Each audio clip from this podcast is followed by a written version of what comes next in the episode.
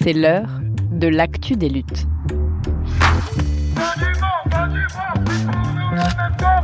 Un podcast de Radio Parleur. Le son de toutes les luttes.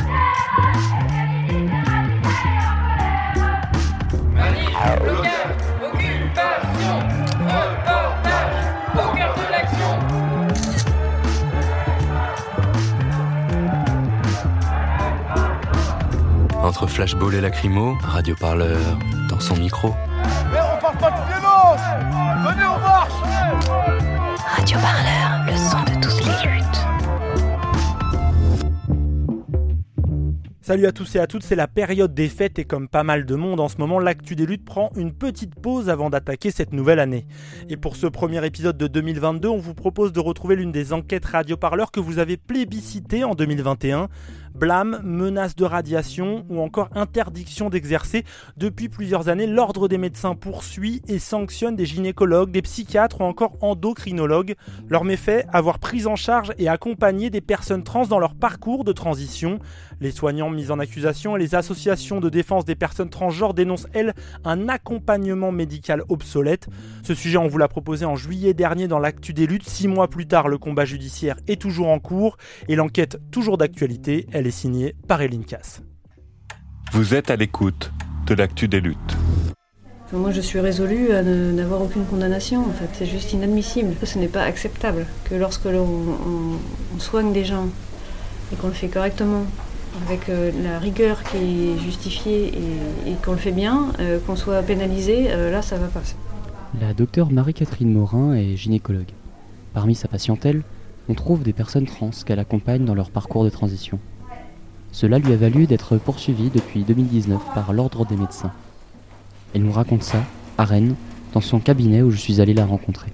L'histoire, euh, elle a débuté il y a deux ans avec euh, une plainte déposée à mon encontre par le Conseil national de l'Ordre des médecins euh, suite à euh, une plainte de la mère d'une patiente majeure qui a écrit directement euh, au Conseil national de l'Ordre pour se plaindre de, la prise en charge que j'avais pu faire auprès de sa fille. Il n'y a pas eu de recours judiciaire au sens propre, mais un recours ordinal. Et le Conseil départemental a statué sur le fait qu'il n'y avait aucun problème dans ma pratique, dans mon exercice. Il a répondu au Conseil national euh, qui ne s'est pas satisfait de cette réponse et qui a euh, demandé à ce qu'il y ait euh, une audience supplémentaire de fait voilà, sur, sur ma pratique, qui la remettait quoi qu'il arrive en question. J'ai été ensuite entendue deux ans plus tard au niveau de la chambre régionale, le stade du dessus en fait, qui était représentante du Conseil national, mais c'était au niveau régional.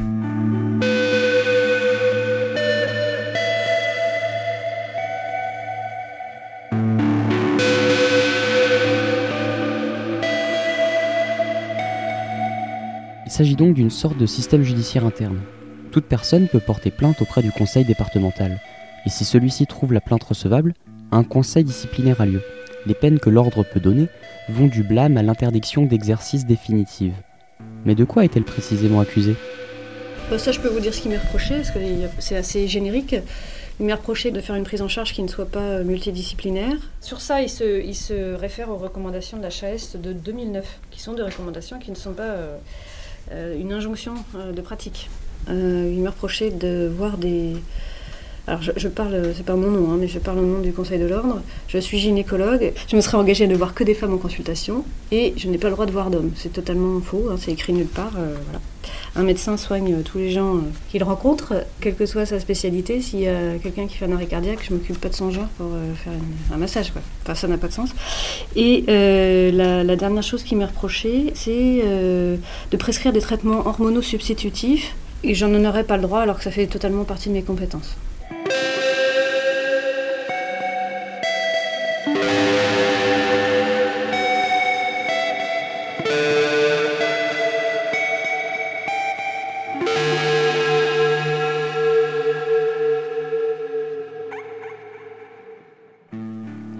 Le second chef d'accusation relève de la transphobie, considérant la patiente de la docteure Morin comme un homme, c'est le premier qui va nous intéresser. On lui reproche de ne pas faire de prise en charge pluridisciplinaire. Mais qu'est-ce donc? Pour nous l'expliquer, j'ai rencontré le chargé de plaidoyer de l'association Accept ST. Euh, moi, je m'appelle Simon. Euh, je suis militant trans depuis euh, plusieurs années. Je suis passé par plusieurs associations, dont Espace Santé Trans. Euh, West Trans, et euh, maintenant je travaille avec cette ST depuis presque un an. Sans repartir sur euh, une histoire très détaillée de ce qu'a été la santé trans et ce que ça a été l'organisation d'une spécialisation en santé trans euh, depuis euh, 30 ou 40 ans en France, on peut repartir sur une idée très générale de la création par la psychiatrie d'une catégorie de maladies qui serait euh, le transsexualisme, avec des guillemets, qui nécessiterait une prise en charge euh, de plusieurs spécialistes et des parcours extrêmement fléchés pour faire le tri entre les vrais trans et les faux trans. Ça, c'est euh, la psychiatrie euh, française euh, telle qu'elle accueille les personnes trans jusque dans les années entre 2010 et 2016, euh, puisque c'est euh, la date de la dépsychiatrisation euh, des parcours trans par la France. De là découle euh, l'idée que c'est une prise en charge complexe qui nécessite des réunions euh, et des équipes euh, qui réunissent psychiatres, endocrinologues, chirurgiens et toute autre spécialité euh, pouvant accompagner les personnes. Ce sont des, équipes qui existent encore euh, dans beaucoup d'hôpitaux avec des pratiques tout à fait variables euh, selon les médecins qui y travaillent, avec plus ou moins de maltraitance selon les, les médecins qui y travaillent et plus ou moins de compétences aussi. Ce qui se passe et ce que les mouvements trans euh, euh, dénoncent depuis les années euh, 80, depuis les années 2000, c'est que sont des modes de suivi qui ignorent totalement la notion de, euh, d'autonomie des personnes et d'autodétermination. On est sur euh, des modes de pensée euh, organisés par euh, vraiment une vieille psychiatrie qui contrôle euh, ce qu'est un homme, ce qu'est une femme, euh, et qui souhaite décider et euh, mettre des rails pour éviter que quoi que ce soit en dépasse. Quelqu'un qui est en réflexion et qui dit je, moi j'aimerais entamer ma transition, je vais m'adresser à euh, l'équipe vers laquelle on m'a orienté euh, dans l'hôpital le plus proche de chez moi. Donc on va commencer par euh, une consultation euh, avec un psychiatre et euh, à plus ou moins euh, long terme, selon l'échéance, euh, une consultation avec un ou une endocrinologue pour un traitement hormonal. Euh, il s'agit d'évaluer euh, l'urgence de la demande et le bien fondé de la demande. L'équipe ensuite se réunit et décide pour la personne si euh, elle va accéder à sa demande. Sans que les personnes, 99% du temps, soient associées à ces, réunions qu'on appelle de concertation pluridisciplinaire. Ce qui se passe donc c'est que on fait le tri entre euh, les demandes de prise en charge auxquelles on accède et celles qu'on refuse. Et on voit ce que ça comporte en termes de, premièrement, d'inégalité morale euh, sur ce qu'est euh, le système de soins et ce que devrait être le système de soins en France. Deuxièmement, de création euh, de prise de risque, puisque, et je pense qu'il faut le rappeler, les soins qui sont liés aux transitions euh, euh, ne sont pas des soins de confort, amènent du confort et amènent du bien-être, mais ne sont pas des soins de confort, et sont de toute façon des parcours dans lesquels les personnes s'engagent la plupart du temps, qu'elles aient un accompagnement médical ou pas. Il y a plein de façons d'aborder les choses, que ce soit d'une perspective féministe, où on se dit, bah en fait, chacun ou chacune est en mesure de décider ce qu'elle veut pour sa personne, et donc devrait accéder à des soins gratuitement et de la meilleure qualité possible. On peut aussi se dire, euh, dans une perspective de réduction des risques, euh, que euh, de toute façon, les personnes entament leur parcours de transition, qu'il y ait une prise en charge ou pas, et donc ce serait quand même mieux qu'elles soient accompagnées par un ou une médecin compétent.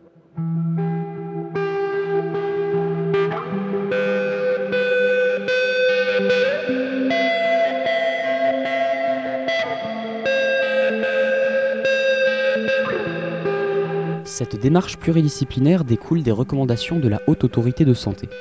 Elles sont considérées comme obsolètes par un grand nombre de professionnels et personnes concernées. L'institution commence à le prendre en compte puisqu'elle a organisé fin juin une conférence intitulée Sexe et genre en santé, ainsi qu'un rapport du même titre. Mais en attendant une révision future, l'état actuel des recommandations font que la docteure Morin se retrouve jugée par l'ordre des médecins.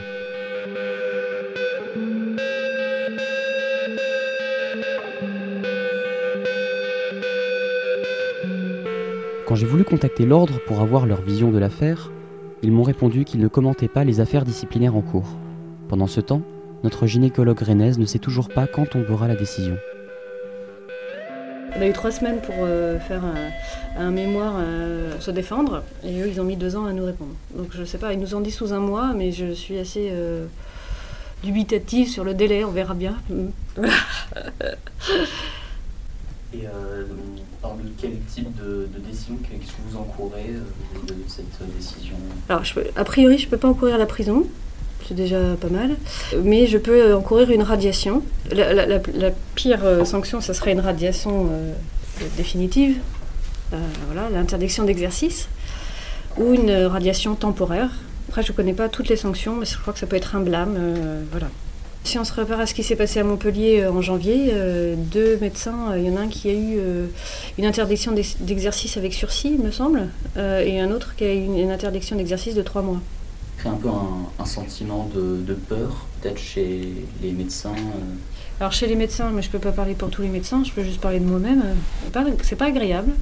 Alors ma réaction est différente de maintenant d'il y, a, il y a deux ans en fait. Quand c'est tombé, c'est vrai que ça, ça c'est vraiment très désagréable parce qu'on a l'impression de bien faire son travail, de rendre service et de se faire euh, accuser euh, par euh, bah, les, confrères en fait. C'est pas, c'est pas agréable du tout.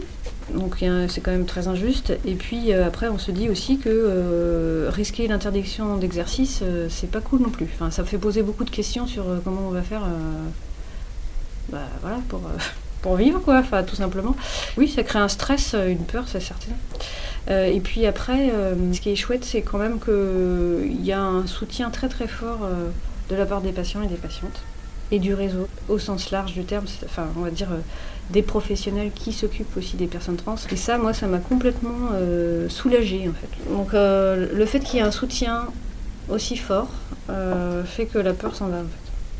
Voilà. Et puis le fait d'avoir l'expérience euh, au quotidien, ou quasiment au quotidien, toutes les semaines, de, personnes qui avancent dans leur vie et qui vont mieux en fait parce qu'on peut leur offrir une prise en charge euh, dont elles ont besoin, bah, ça, ça aussi enlève la peur. Et on sait qu'on a raison de le faire, mais c'est pas facile parce que euh, ils remettent en question beaucoup de choses. il faut rester sur ses positions et être certain euh, qu'on fait bien, quoi. Voilà, c'est plus finalement au début il y a de la peur, après il y a moi j'ai reconnu une remise en question euh, assez intense, beaucoup de questionnements. euh, est-ce que je fais bien, est-ce que j'ai vraiment raison de faire ce que je fais, enfin voilà. Et puis après euh, on, repart quoi. Voilà. Et pour les autres praticiens, je pense que c'est une médecine déjà qu'on nous apprend pas du tout, mais alors pas du tout, du tout, du tout. Donc il faut se former et il faut sentir aussi, on, on fonctionne beaucoup comme ça aussi en- entre médecins, on, a besoin de, de se sentir soutenus les uns les autres hein, d'être sûr qu'on fait bien. Et ça, c'est dans les échanges qu'on peut avoir. Et le réseau, il permet ça aussi. Donc ça, c'est aussi très important. Euh, et un médecin qui serait isolé euh, au fin fond de la Bretagne à exercer seul, je pense que c'est vraiment pas facile.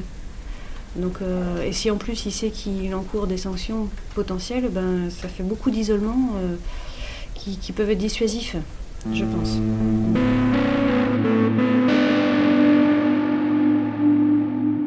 Faire face à cet isolement et apporter une meilleure prise en charge des transitions, différents réseaux se sont créés.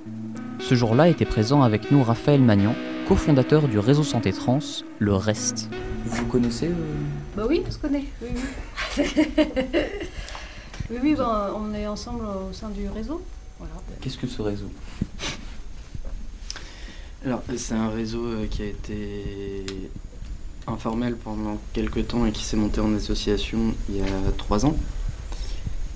Et hum, le, hum, le principe, c'est que c'est. Donc, le réseau de santé trans. C'est un réseau dont la gestion est partagée entre personnes trans et professionnels de santé. Euh, le principe, c'était de, hum, de réussir à faire des choses ensemble, notamment sur les transitions médicales d'arriver à proposer de la formation pour les professionnels de santé au sein du réseau et euh, aussi un peu à l'extérieur. Le principe c'est d'échanger entre euh, professionnels de santé et personnes trans sur euh, l'expertise que chacun chacune a sur les problématiques de santé et sur les problématiques sociales de transphobie et tout ça. Et l'idée c'était créer un réseau, c'est pas une équipe, pour qu'il n'y ait pas de lieu dédié spécifiquement aux personnes trans, mais que ce soit ouvert euh, aux professionnels de santé qui sont en ville. Et de pas créer d'experts euh, dans des équipes, des lieux spécifiques, mais de proposer une formation assez large, euh, parce qu'on ne considère pas qu'il y a besoin d'experts, tout ça, mais que plutôt c'est quelque chose de chouette de pouvoir choisir son médecin et d'important, et du coup de- d'essaimer plutôt la formation.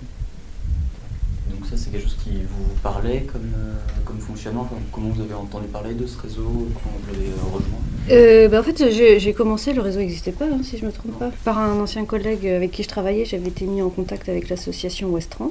On s'était rencontrés et, C'est une question que je connaissais pas du tout hein, en tant que gynécologue.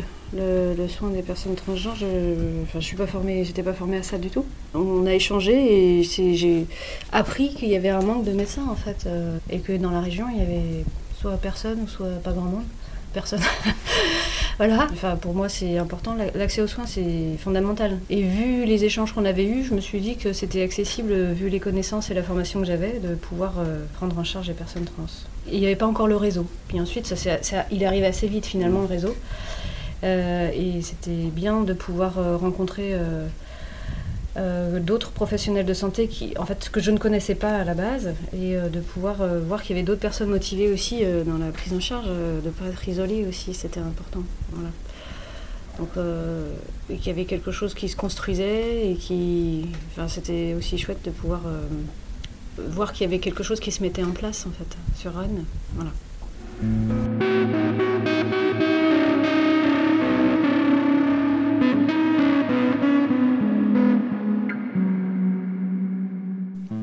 Tout cela s'est mis en place en alternative aux équipes déjà présentes, rattachées à la SOFECT, la Société française d'études et de prise en charge du transsexualisme, une société savante qui rassemble des équipes pluridisciplinaires de toute la France, qui a depuis été reformée à plusieurs reprises suite aux critiques des associations de personnes trans.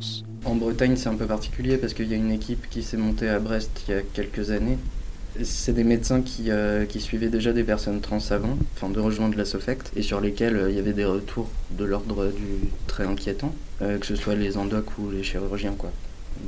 En termes de suivi hormonal, euh, il y avait des retours sur euh, des femmes trans à, qui on prescrivait de l'androcure seule, sans, oestrogène pendant des années, qui du coup allait pas très bien. Et euh, qui, à partir du moment où elles allaient trop mal, étaient mises à la porte. L'androcure, c'est un, traitement qu'on utilise comme anti-androgène, mais qui ne va pas féminiser. Ça baisse très très vite le taux de testostérone, et plus c'est rapide, moins c'est bien supporté au niveau de l'humeur, en fait, avec euh, un risque de syndrome dépressif euh, réactionnel, en fait, très important. Ça, c'est la première chose. Et la deuxième chose, c'est qu'on sait aussi maintenant que l'androcure euh, est fortement associé à un risque de méningiome, donc une tumeur cérébrale bénigne, mais qui peut être compliquée, en fait. qui peut quand même, enfin c'est quand même cérébral, donc c'est jamais une bonne idée d'avoir un méningiome. Du coup, cette équipe s'est créée, mais plutôt récemment, en fait, ça fait quelques années. Avant ça, la SOFECT n'existait pas vraiment ici. Quoi. Du coup, ce qui se passait avant qu'il y ait euh, les médecins qui maintenant font partie du reste, euh, qui, euh, qui commencent à proposer une prise en charge, on allait à Brest voir un psy et à Paris ou à Nantes pour voir un endocrino. Parce que sur Rennes, par exemple, il y avait personne. Euh, parce qu'avec euh, West Trans, pour le coup, à l'époque, on avait contacté euh, un peu tous les endocs et tout le monde renvoyait vers la SOFECT à Paris. C'était un peu un désert médical en, termes de transition quand même, l'île est vilaine. Et un peu le reste de la Bretagne aussi. Le choix, ça a été du coup de, de contacter plutôt des gynécos et des généralistes, avec qui ça passait mieux en fait, en termes de discussion et de volonté de se former et de proposer une prise en charge. Et bah, ce qui est important aussi, c'est qu'il y ait assez de médecins pour que les gens puissent choisir leur médecin et qu'on n'ait pas genre un ou deux endocs par ville, que tout le monde soit obligé d'aller voir et avec qui ça se passe pas nécessairement bien, mais que juste il y a n'y a absolument aucun autre choix euh, à part faire 300 bornes pour trouver quelqu'un qui a des dépassements d'honoraires en général. Donc euh, ça, enfin, ça crée aussi euh, des problèmes en termes de précarité. Quoi. Là, du coup, on arrive à, à proposer des noms de médecins et que bah, si ça ne le fait pas avec quelqu'un, euh, ils puissent aller voir quelqu'un d'autre. Quoi. Et ça, c'est intéressant. Et c'est euh, bah, assez différent pour le coup des équipes euh, de la SOFECT. Il y a zéro choix de, de médecins. Après, je parle que de traitements hormonaux parce que dans le réseau de santé, il y a peu de chirurgiens. C'est très récent qu'il y en ait. Et euh, bah, pour le coup, là-dessus, on est toujours un peu bloqué. Quoi.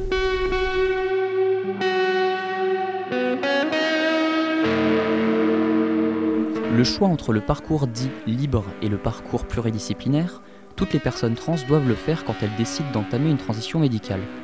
C'est notamment le cas de cette jeune femme que j'ai rencontrée à l'occasion d'un après-midi d'autosoutien communautaire entre personnes transféminines. Alors, je m'appelle Ellie, j'ai 22 ans Je suis donc une femme trans. Dans la vie, je fais de la musique. Comme j'en vis pas, mon travail qui me rapporte de l'argent, c'est d'être prof informatique dans une boîte privée. On fait des ateliers sur l'informatique pour les enfants et adolescents. Qu'est-ce que je veux dire J'ai commencé mon parcours de transition médicale il y a maintenant six mois j'ai euh, réalisé que j'étais une meuf en août 2020, donc ça fait, euh, ça fait 9 mois. Je suis allé sur Google et euh, je sais plus exactement ce que j'ai tapé. J'ai dû taper. Euh, ah si, j'ai tapé euh, euh, généraliste ou médecin trans-friendly quoi. voilà, j'ai ouvert dans des onglets tous les médecins et toutes les médecines de Paris et j'ai lu leur description jusqu'au moment où j'ai procédé par élimination. Déjà, je voulais une femme. et puis bah, j'ai fini par trouver ma médecine comme ça parce que la description me plaisait et puis voilà, elle bossait au, planning familial. Euh. Du coup, voilà, j'ai trouvé ma médecine comme ça. Il y a aussi un truc que j'ai fait, c'est que en faisant cette recherche-là, euh, j'ai trouvé la brochure de Outrance, qui est une brochure qui explique euh, les différentes démarches médicales qui existent pour un parcours trans. Dans la brochure, il y avait marqué qu'il fallait éviter les... J'ai oublié le mot. Équipe pluridisciplinaire euh, donc voilà, qu'il fallait éviter ça. Et du coup, je me suis renseigné un petit peu. Et euh, donc ça m'a conforté dans l'idée de chercher euh, une personne dans, le, dans le privé, entre guillemets. J'avais choisi ma médecine déjà, mais c'était un peu je, l'avais en tête, mais j'avais pas encore fait le, j'avais pas encore pris la décision de l'appeler pour lui dire ok j'ai besoin d'être suivi, etc. Du coup voilà, c'est en me renseignant euh, sur euh, cette équipe pluridisciplinaire que euh, j'ai compris que j'avais plutôt intérêt à prendre la décision d'aller voir cette médecine que j'avais trouvée sur internet, de par les témoignages que j'ai entendus et les citations que j'ai entendues des membres euh, de cette équipe, que ce soit euh, des idées euh, extrêmement transphobes ou validistes, bah, comme je correspond pas de ouf à leurs attentes, clairement ça collait pas. Typiquement, j'envisage pas d'opération, quelle qu'elle soit, et c'est pas un truc envisageable pour eux. D'autant plus que j'étais déter pour commencer les hormones plutôt rapidement. Et euh, ça, ça n'aurait pas été possible avec, euh, avec l'équipe pluridisciplinaire dont, je parle, dans le sens où euh, il aurait fallu que je fasse deux ans de psychiatrie avec des gens qui déterminent si je suis bien transsexuel. Faut que j'ai moins de 23 ans, faut que j'ai pas d'enfants mineurs, faut pas que j'ai le VIH, faut pas que je sois euh, ne faut pas que je sois trop grosse, faut pas que je sois trop vieille, faut pas que je sois trop jeune non plus, faut pas que j'ai pas envie de, faire des chirurgies, faut pas que je sois lesbienne non plus parce que bah du coup je suis lesbienne donc ça va pas.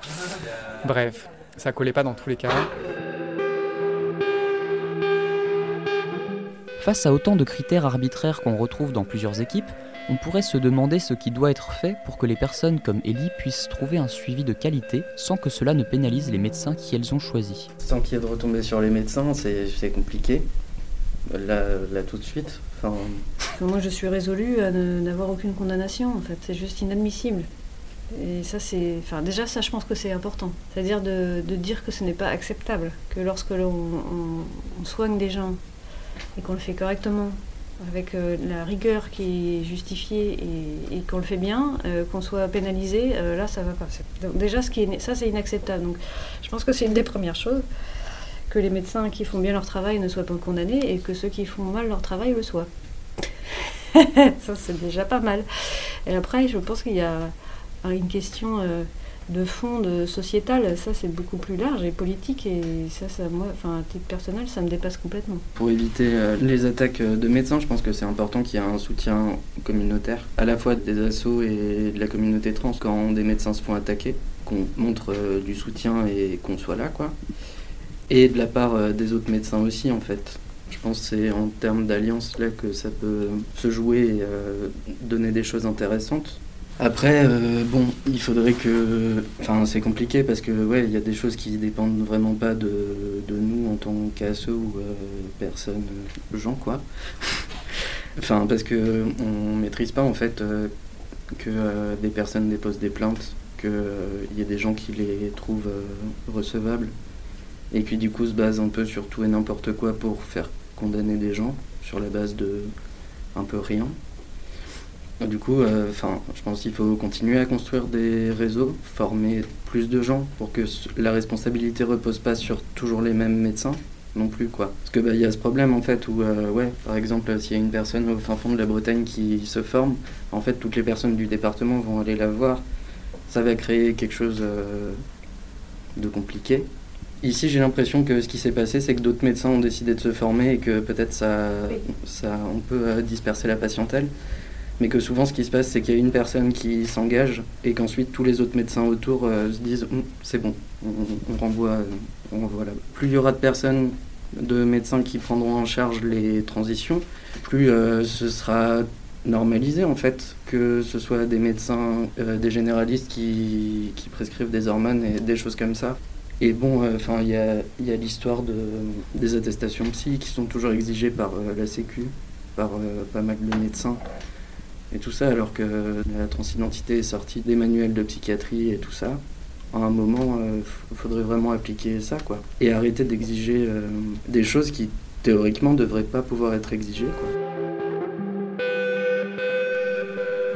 Un autre enjeu majeur qui permettrait une démystification et un meilleur accès aux soins de transition est également la formation. En médecine, hein, euh, j'en discute tous les jours avec des collègues, c'est qu'on ne nous apprend pas ce qu'on fait en pratique. On apprend tous les trucs rares euh, de la Terre, les maladies qu'on ne verra jamais de notre vie. Et euh, je pense que dans la sensibilisation des étudiants en médecine, hein, pas des, jeunes médecins, mais des étudiants en médecine, je pense que ça pourrait être l'objet juste de quelques heures, juste pour sensibiliser à la question. Pour pas que ça paraisse quelque chose bah, d'un peu surnaturel, quoi. Vous Je pense que ça serait pas mal. De la même façon qu'on on apprend, on, enfin, c'est du compagnonnage, l'apprentissage de la médecine, on les prend avec nous sous le bras, les, étudiants, et puis on leur montre comment se comporter avec les gens. Ça pourrait faire aussi l'objet euh, d'une petite euh, séance de cours sur ça. Juste ça, sans parler de, technique ou de traitement hormonaux. Il y a des petites choses à connaître quand même, mais euh, voilà comment, ça se passe? Voilà, une initiation à la prise en charge. Et je pense que ça, banaliserait un petit peu aussi. C'est ça, ça, ça devrait pas être exceptionnel. Ça devrait être un soin comme un autre au milieu des autres soins.